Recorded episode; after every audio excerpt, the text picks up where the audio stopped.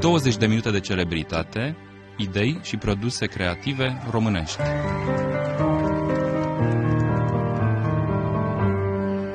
Bine ne-am uh, regăsit la o nouă întâlnire cu uh, niște invitate foarte speciale. Oana, te rog să le prezint. Da, Daniela Apostol, manager de proiect al proiectului pe care îl prezentăm acum, Cultura Alternativă, și Anca Constantin Vardeze, președintele asociației care derulează proiectul și responsabil de comunicare în cadrul proiectului. Se numește Cultura Alternativă. De ce? Asta și era. de ce?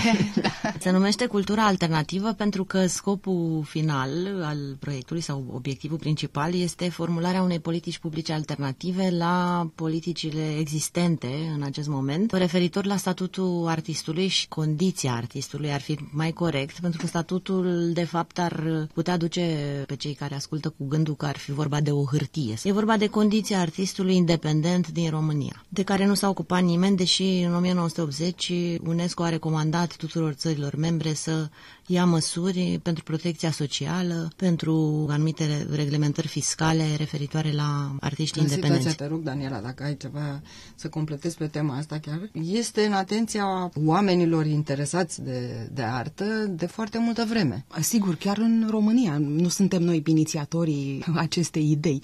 De altfel, pe statutul artistului.ro, site-ul proiectului, se află și un scurt istoric al uh, încercărilor de-a lungul timpului, doar că, din păcate, niciodată aceste încercări n-au fost uh, finalizate. Și atunci eu am mare încredere în echipa asta. Avem și niște specialiști, slavă Domnului, care cred în proiectul ăsta pentru că mi se pare că e lucru cel mai important. Iar acum suntem într-un uh, stadiu de analiză.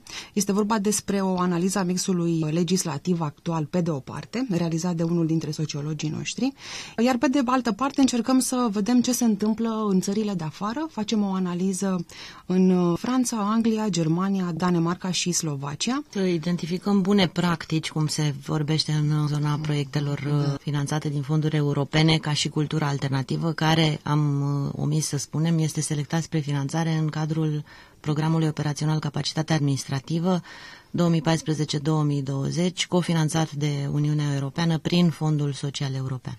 Tot pe statutul artistului.ro există un uh, chestionar online unde îi invităm pe toți artiștii, creatorii, freelancerii, operatorii culturali să intre și să-l completeze, să ne împărtășească din toate problemele lor, pentru că um, am avut deja o analiză realizată la finalul uh, lunii iulie, dar uh, chestionarul vrem să-l ținem deschis până la finalul uh, proiectului, undeva în 2019, pentru că este foarte important ca noi să intrăm în posesia a cât mai multor uh, informații și opinii din partea acestora. Sigur, mai ales că acum artistul practic nu mai aparține unei țări. E pur și simplu de foarte multe ori se mișcă între țări și are nenumărate Da, experiențe, chiar nu numai din UNESCO spațiul ăsta, menționează de bineînțeles. mobilitatea artistului, chiar una din direcțiile de sustenabilitate. Din uh, păcate, România nu a făcut până acum niciun pas, deși au fost foarte multe inițiative în sensul ăsta, nu a fost adoptată nicio măsură, spre deosebire de Concretă. alte țări din Europa și chiar din fostul bloc comunist,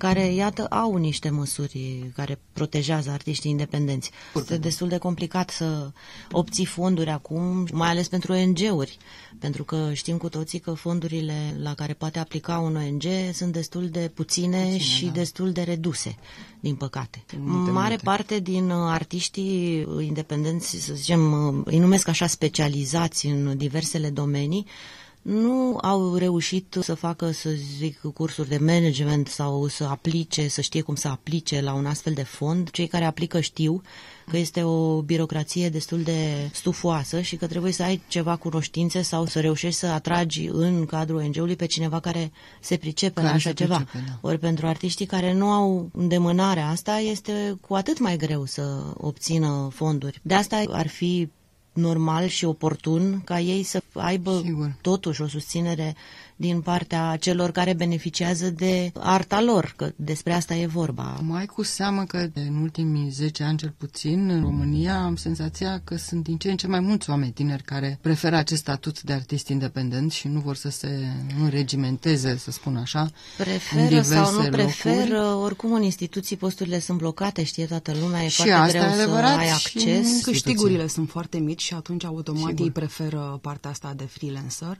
Iar problema cea mai mare pe care eu o văd e că universitățile, facultățile vocaționale, ca să zic așa, scot pe bandă rulantă pe acești Absolut. artiști și ei se trezesc la un moment dat că rata Nu de au- absorpție este foarte mică. Unde merge? Nu Terminarea unei neapărat. facultăți Poți nu să înseamnă fii că- actor seara când ai spectacol Și asta e adevărat, și să ar fi lucrezi cazul ziua fericit. în altă parte. De asta Exact. fac foarte mulți. Da. Știu și eu, Există comedian, și la da, noi da, uh, teatre independente care aplică metoda asta. Da, și Și mie mi se Artiștii pare lucrează ok, mie acolo, mi se se pare ocupă de încurajator. administrarea barului sau al, a clubului Exact. și seara fac și program o artistic. combinație fericită. O altă combinație fericită, dar nu știu dacă mai este valabilă acum, combinația asta de artă cu business, cum fac englezii. Business and arts. O companie de Da, teatru privat. Este un consiliu pe care ei îl au și care încearcă să aducă împreună Companiile oameni de și cultură și de artă cu un businessman interesat de acel domeniu. Da, din păcate la noi legea sponsorizării nu încurajează foarte mult uh, companiile Nu, e mai mult decât o să sponsorizare, pur și sponsorizeze. simplu Păi un da, fel de- dar acolo da. se bazează pe o lege a sponsorizării Sigur. Care în- încurajează companiile să facă asta, pentru că în momentul în care reduci impozitele aproape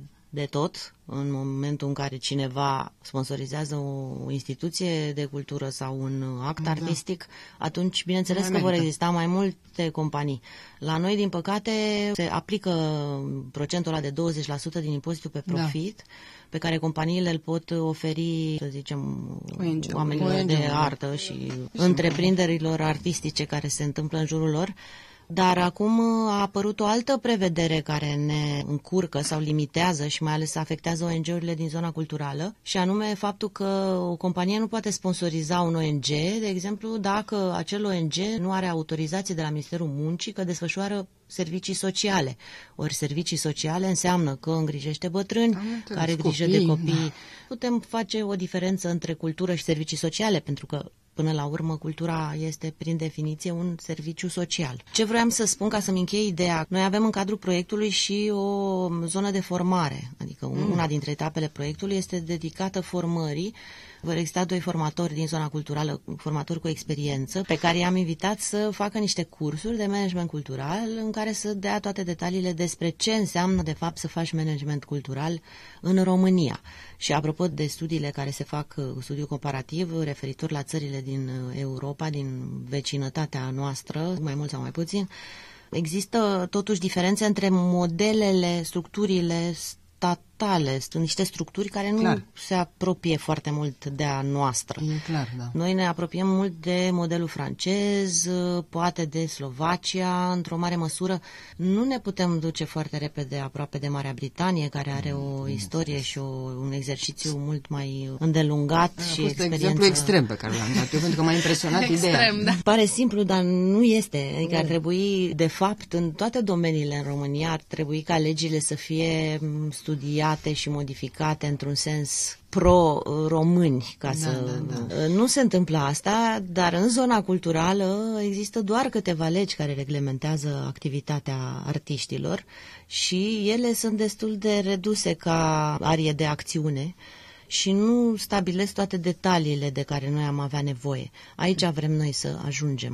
Am Adică să înțeles. studiem legile, să vedem ce se întâmplă în alte țări, să vedem ce modele putem uh, împrumuta sau aplica aici. Să adunați o bază de asta. de Exact, idei și cu impresiile pe care le avem de cu la juriști, artiști bănuiesc, și cu juriști, alături. exact, avem și juriști implicați, să ajungem la o formulare care chiar să ducă la un rezultat. Asta e ce ne dorim. sigur, da. Și e prima oară când se întâmplă asta, adică prima oară când Uniunea Europeană finanțează un astfel de proiect. Și am să spun aici cum a pornit proiectul. A pornit de la întâlnirea mea cu ONG-urile invitate de Ministerul Culturii în 2016 la o discuție pe tema statutului artistului, condiția artistului din România. Ce s-a întâmplat acolo? Au venit, bineînțeles, reprezentanții ONG-urilor care funcționau la vremea respectivă și, mă rog, nu cred că erau toate, dar majoritatea erau din București, au fost și câteva din țară, mai ales pe zona de patrimoniu. Și s-a constatat că, de fapt, nu putem discuta într-un grup atât de neuniform despre toate problemele, pentru că fiecare zonă culturală are alte Sigur. probleme. Și atunci discuțiile trebuie împărțite pe zonele culturale specifice, cu problematică specifică. Asta a fost prima concluzie pe care am tras-o. A doua concluzie a fost asta, că că artiștii nu întotdeauna sunt și manageri culturali și nici nu le putem cere asta, iar cei care sunt manageri culturali ajung să nu mai poată fi artiști, pentru că timpul lor și energia se lor sacrifică până la se urmă, da, consumă artistic. în... Ei, toate aceste lucruri au dus la ideea acestui proiect. Am zis hai să propunem așa ceva, să determinăm care ar fi etapele, cine ar trebui să se implice. Că, bineînțeles, dacă nu ai juriști și nu ai pe cineva care se pricepe la legi, asta spunea Ministerul Culturii, domnule, dar formulați ceva, veniți cu ceva scris. Iar artiștii spuneau, da, dar noi nu ne pricepem să formulăm, noi vă spunem ce probleme avem. Dumneavoastră poate formulați. Și atunci nu mai formula nimeni. Și am formulat noi acest proiect și sper să aibă și rezultate. Daniela Apostol, ce mi se pare foarte interesant în cadrul proiectului este și partea aceasta, că s-a vorbit foarte mult despre legislație, partea asta eu am numit-o empowerment, de a da putere către artiști, de a le arăta într-un limbaj accesibil, de a le spune care le sunt drepturile și obligațiile. Și chestionarul în sine, iarăși, punctează foarte bine și partea legislativă și partea de asociere profesională. Menționa și Carmen, există statuturi în cadrul asociațiilor profesionale, în schimb, proiectul face referire la un statut profesional generic uh, al artistului. Și dacă ne poți spune câteva dintre activitățile care duc la această parte de a informa și a învăța până la urmă pe artiști cum să-și gestioneze propriile drepturi și obligații. Ne-am gândit cum să identificăm mai bine setul de nevoi pe care artiștii le au și atunci am zis că în afară de acest chestionar online pe care vrem să-l ținem până la finalul proiectului, am zis că este foarte importantă întâlnirea față în față. Și pe de o parte avem un facilitator care va merge în cinci orașe din țară, începând cu luna septembrie, și se va întâlni cu artiștii din uh, mai multe arii, sunt anume cinci, unde va interacționa cu 100 de artiști. Acesta este targetul pe care ni l-am propus să-l atingem. Care Iar sunt cele cinci orașe? Cele cinci orașe sunt uh, Constanța, Timișoara, Cluj, Iași și Târgu Mureș. Iar pe de altă parte, expertul, Oana Năsui, va merge și va uh, interacționa direct cu instituțiile publice, cu ONG-urile, inclusiv cu reprezentanții ai uh, presei. În opt orașe este vorba despre Târgu Jiu, Brașov, Constanța, Timișoara, Cluj, Iași și Târgu Mureș. Practic, aceste 13 întâlniri sperăm noi să ne aducă nevoile astea scrise cât mai complet și cât mai reale, că degeaba venim noi cu un set pe care l-am identificat la un moment dat, dacă, dacă nu... nu setul nu corespunde cu ce e în teren. Exact, așa este, bun. Apoi, la finalul acestor întâlniri, facilitatorul nostru, Adriana Zaharia, va încerca să facă un raport care va fi înmânat celor doi formatori, autori care îl vor folosi alături de manualul lor în tabăra din luna ianuarie, tabără de care vorbea și colega noastră Anca, tabără în care încercăm cu ajutorul celor 20 de participanți să creionăm primele linii ale acestor politici publice. Aș vrea să întreb câți oameni sunt implicați în această etapă în, în proiect. Proiectul este heterogen, adică trebuie să strângă din mai multe domenii, din partea legislativă. E uriaș chiar, aș putea și curajos, de, foarte din curajos. De comunicare, de management, deci cred că necesarul de oameni e partea de sociologie, bineînțeles. Da, e, evident, e juriștii. De bine conturat. Cei doi sociologi sunt uh, persoane cu un background destul de îndrăzneț. O avem pe Corina Andrei, care este doctor în sociologie și care s-a ocupat practic de analiza acestui uh, mix din Europa. Pe de altă parte o avem pe Ionela Șufaru, care este sociolog cu o experiență vastă pe partea de politici de marketing în mod special. Adriana Zaharia este de meserie artist. Este regizor de teatru Este și regizor, da. manager cultural. Eu, la rândul meu, sunt uh, președintele Asociației Docuart, mă ocup de promovarea documentarului românesc. Și e cu Flower Power. Eu sunt uh, președintele Asociației Flower Power, sunt actriță de profesie, mă rog, am lucrat mult timp în radio și televiziune, am făcut programe. Acum mă ocup și de departamentul de marketing și promovare de la Teatrul Național din București. Mai avem la achiziții pe Melania Coman, care e și expert accesare fonduri europene și care este într-un fel omul care ne spune întotdeauna ce să facem și ce să nu facem, pentru că știți cum e, între dorința de a face cât mai multe lucruri și posibilitățile pe care ți le oferă o astfel de finanțare Sigur. sau limitele pe care le ai, e uneori apare o diferență și atunci să nu trecem peste anumite limite periculoase. Irina Dimintei, care e responsabilul financiar și care a mai lucrat pe fonduri europene, pentru că ăsta nu e primul nostru proiect, e al doilea, la primul am fost parteneri, am lucrat într-un proiect care se ocupa mai mult de piața muncii, noi ocupându-ne de educația prin artă. Avrămuț? Anda Avrămuț, care este secretarul proiectului și asistentul managerului și pentru cei care nu știu ce înseamnă, uh, la fiecare etapă a proiectului, la fiecare cerere de prefinanțare, de rambursare și așa mai departe, se depune un dosar mare cu Consistent, peste da. 100 de pagini pe care sunt trecute toate detaliile cele mai fine ale desfășurării Cunoaște. proiectului. Noi luptăm împotriva birocrației și a excesului de hârtie. Maldele de hârtie ca să facem economie de hârtie. Din câte am constatat eu, și aș vrea să vă întreb cum ați rezolvat voi această problemă, dacă v-ați lovit de ea, în ultima vreme, linia între artist profesionist și artist amator devine din ce în ce mai laxă. Când uh, porniți acest proiect și când vă gândiți la efectele lui care vor începe să se simtă de la anul din 2019, cum uh, vă descurcați între aceste două? De asta s-a ocupat uh, sociologul care a realizat acest chestionar. De fapt, noi în grup am uh, avut o discuție prelungă referitoare la toate întrebările care ar fi putut fi puse artiștilor. Bineînțeles că sunt mai mult uniuni de creație care susțin că artistul nu poate fi considerat profesionist decât dacă a absolvit o universitate de arte, ceea ce într-o măsură este adevărat. Nu am pus niciun fel de limite, adică nu am spus că dacă un artist nu are studii în domeniu, nu poate completa acest chestionar. Considerăm că există și excepții, dar, bineînțeles, ele nu sunt... uh, Copii de 14-15 ani care au nu știu câți În schimb, pe aș vrea YouTube, să, operatori și alte să spun că eu, de exemplu, din zona mea teatrală, nu sunt prea pentru intrarea amatorilor în televiziune, în seriale, care au ajuns în acele... Daniela, că tu ești specialistă. în- Sitcomuri. Nu sitcomuri, sunt uh, reality show-uri. Da, este reality-uri. ceva de neprivit. Nu se poate Sunt așa. absolut de acord. Există atâția actori în universități care ies cu studii și știu ce fac totuși Universitatea de Teatru, că despre ea pot să vorbesc că sunt din domeniul ăsta, scoate actorii care știu ce e adevărul, știu ce înseamnă să transmiți către public sau să joci un personaj. Nu se Sunt poate de să acord, te e ca uiți și la cum niște aș oameni apuca eu de care nu fizică știu nucleară numai pentru că am avut un profesor Deci- excepțional care acum predă și în China și a fost în De asta Anglia. spun, nu studiile contează, ci priceperea omului respectiv în urma studiilor. Pentru că dacă tu vrei să fii actor, fiecare are talent, adică nu intri într-o facultate pentru că nu ai talent, intri pentru că ai talent, dar talentul ți-ai acolo se șlefuit astfel șlefuiește, încât tu sigur poți că să livrezi publicului. Bineînțeles că există și excepții, nu putem elimina un artist care e genial sau un pictor, de exemplu, în pictură, dacă Picasso ar fi fost supus unor, dar nu putem considera excepția ca fiind o regulă. Și aș continua răspunsul Ancăi. De fapt, și în conturarea acestei uh, politici publice, trebuie să începem cu începutul. Ce înseamnă să fii artist? Toată zona asta de definire, până la urmă, va trasa încadrarea sau neîncadrarea unui Da, artist. Adică pentru nu este numai vorba de formarea profesională, că am pomenit asociațiile profesionale, cel puțin la arhitectură, menționează că trebuie să ai facultatea de Sigur. arhitectură.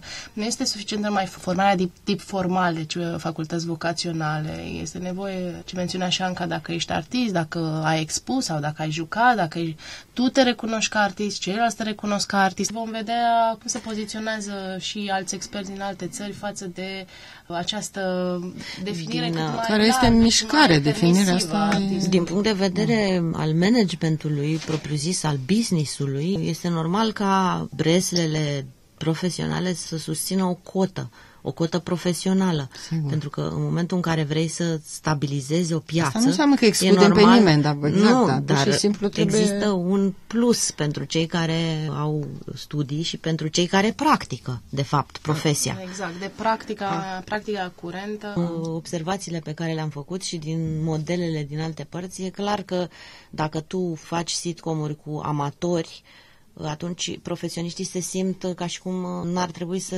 facă parte din uh, așa ceva. Se simt devalorizați, practic. Devalorizați și nu e Cred că normal. ăsta e sentimentul. Dar de ce se întâmplă asta? Că vă spun și de ce se întâmplă. Pentru că sunt mai E prost mai ieftin. plătiți. Exact, Există da. o cotă pe care să o, să o impună, să zicem, uh, sindicatele sau asociațiile Sigur. profesionale Exact. sau uniunile de Exact. creație. Nu impun cotă.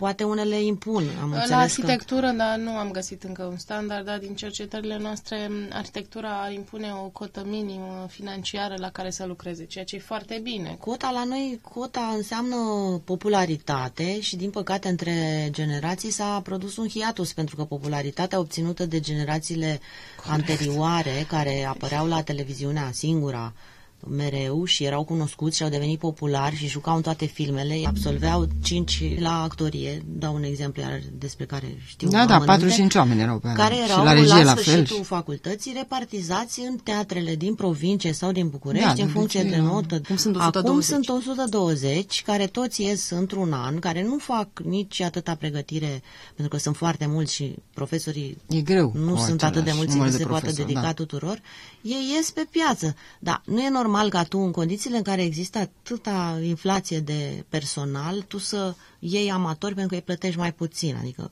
vrei să faci ceva de calitate, menține calitatea. Va fi destul de greu ca noi să Da. putem controla și să putem avea A, o nu e vorba de contribuție control, e vorba de un... asupra, nu, mai ales că uh, lucrurile astea sunt în mișcare în timp ce voi sigur lucrați la că da. proiectele se Absolut. mișcă în continuare. Și ca să închid ideea că începusem, e, e o diferență între popularitatea obținută de actori, cum îi numim noi monștri sacri. Asta nu Da. înseamnă că sunt împotriva lor, Doamne ferește, Nu, avem firește. nevoie de ei. Dar acum nu poți niște modele, deveni până la urmă. popular decât dacă prezinți o emisiune la televiziune. Ori nu e normal. Iarăși ceva care ne încurcă foarte tare, problema inflației de subiecte fără valoare pe televiziuni, se vorbește. E aceeași problemă a se vorbește calității. numai, sunt știri uh, tragice, Non-știri, groaznice, da. despre Exact. oamenii care fac ceva, despre... că astea- Numai uh, pe 1 decembrie și de Paște sau de Crăciun se mai dau câteva exemple pozitive, așa, ca și cum numai atunci trebuie să fim oameni să ne uităm la ce e mai... Eu sunt mulțumită și vă felicit cu ocazia asta că mai există televiziunea națională și radiodifuziunea națională, pentru că altfel probabil am fi într-un întuneric complet și am crede că toată lumea își dă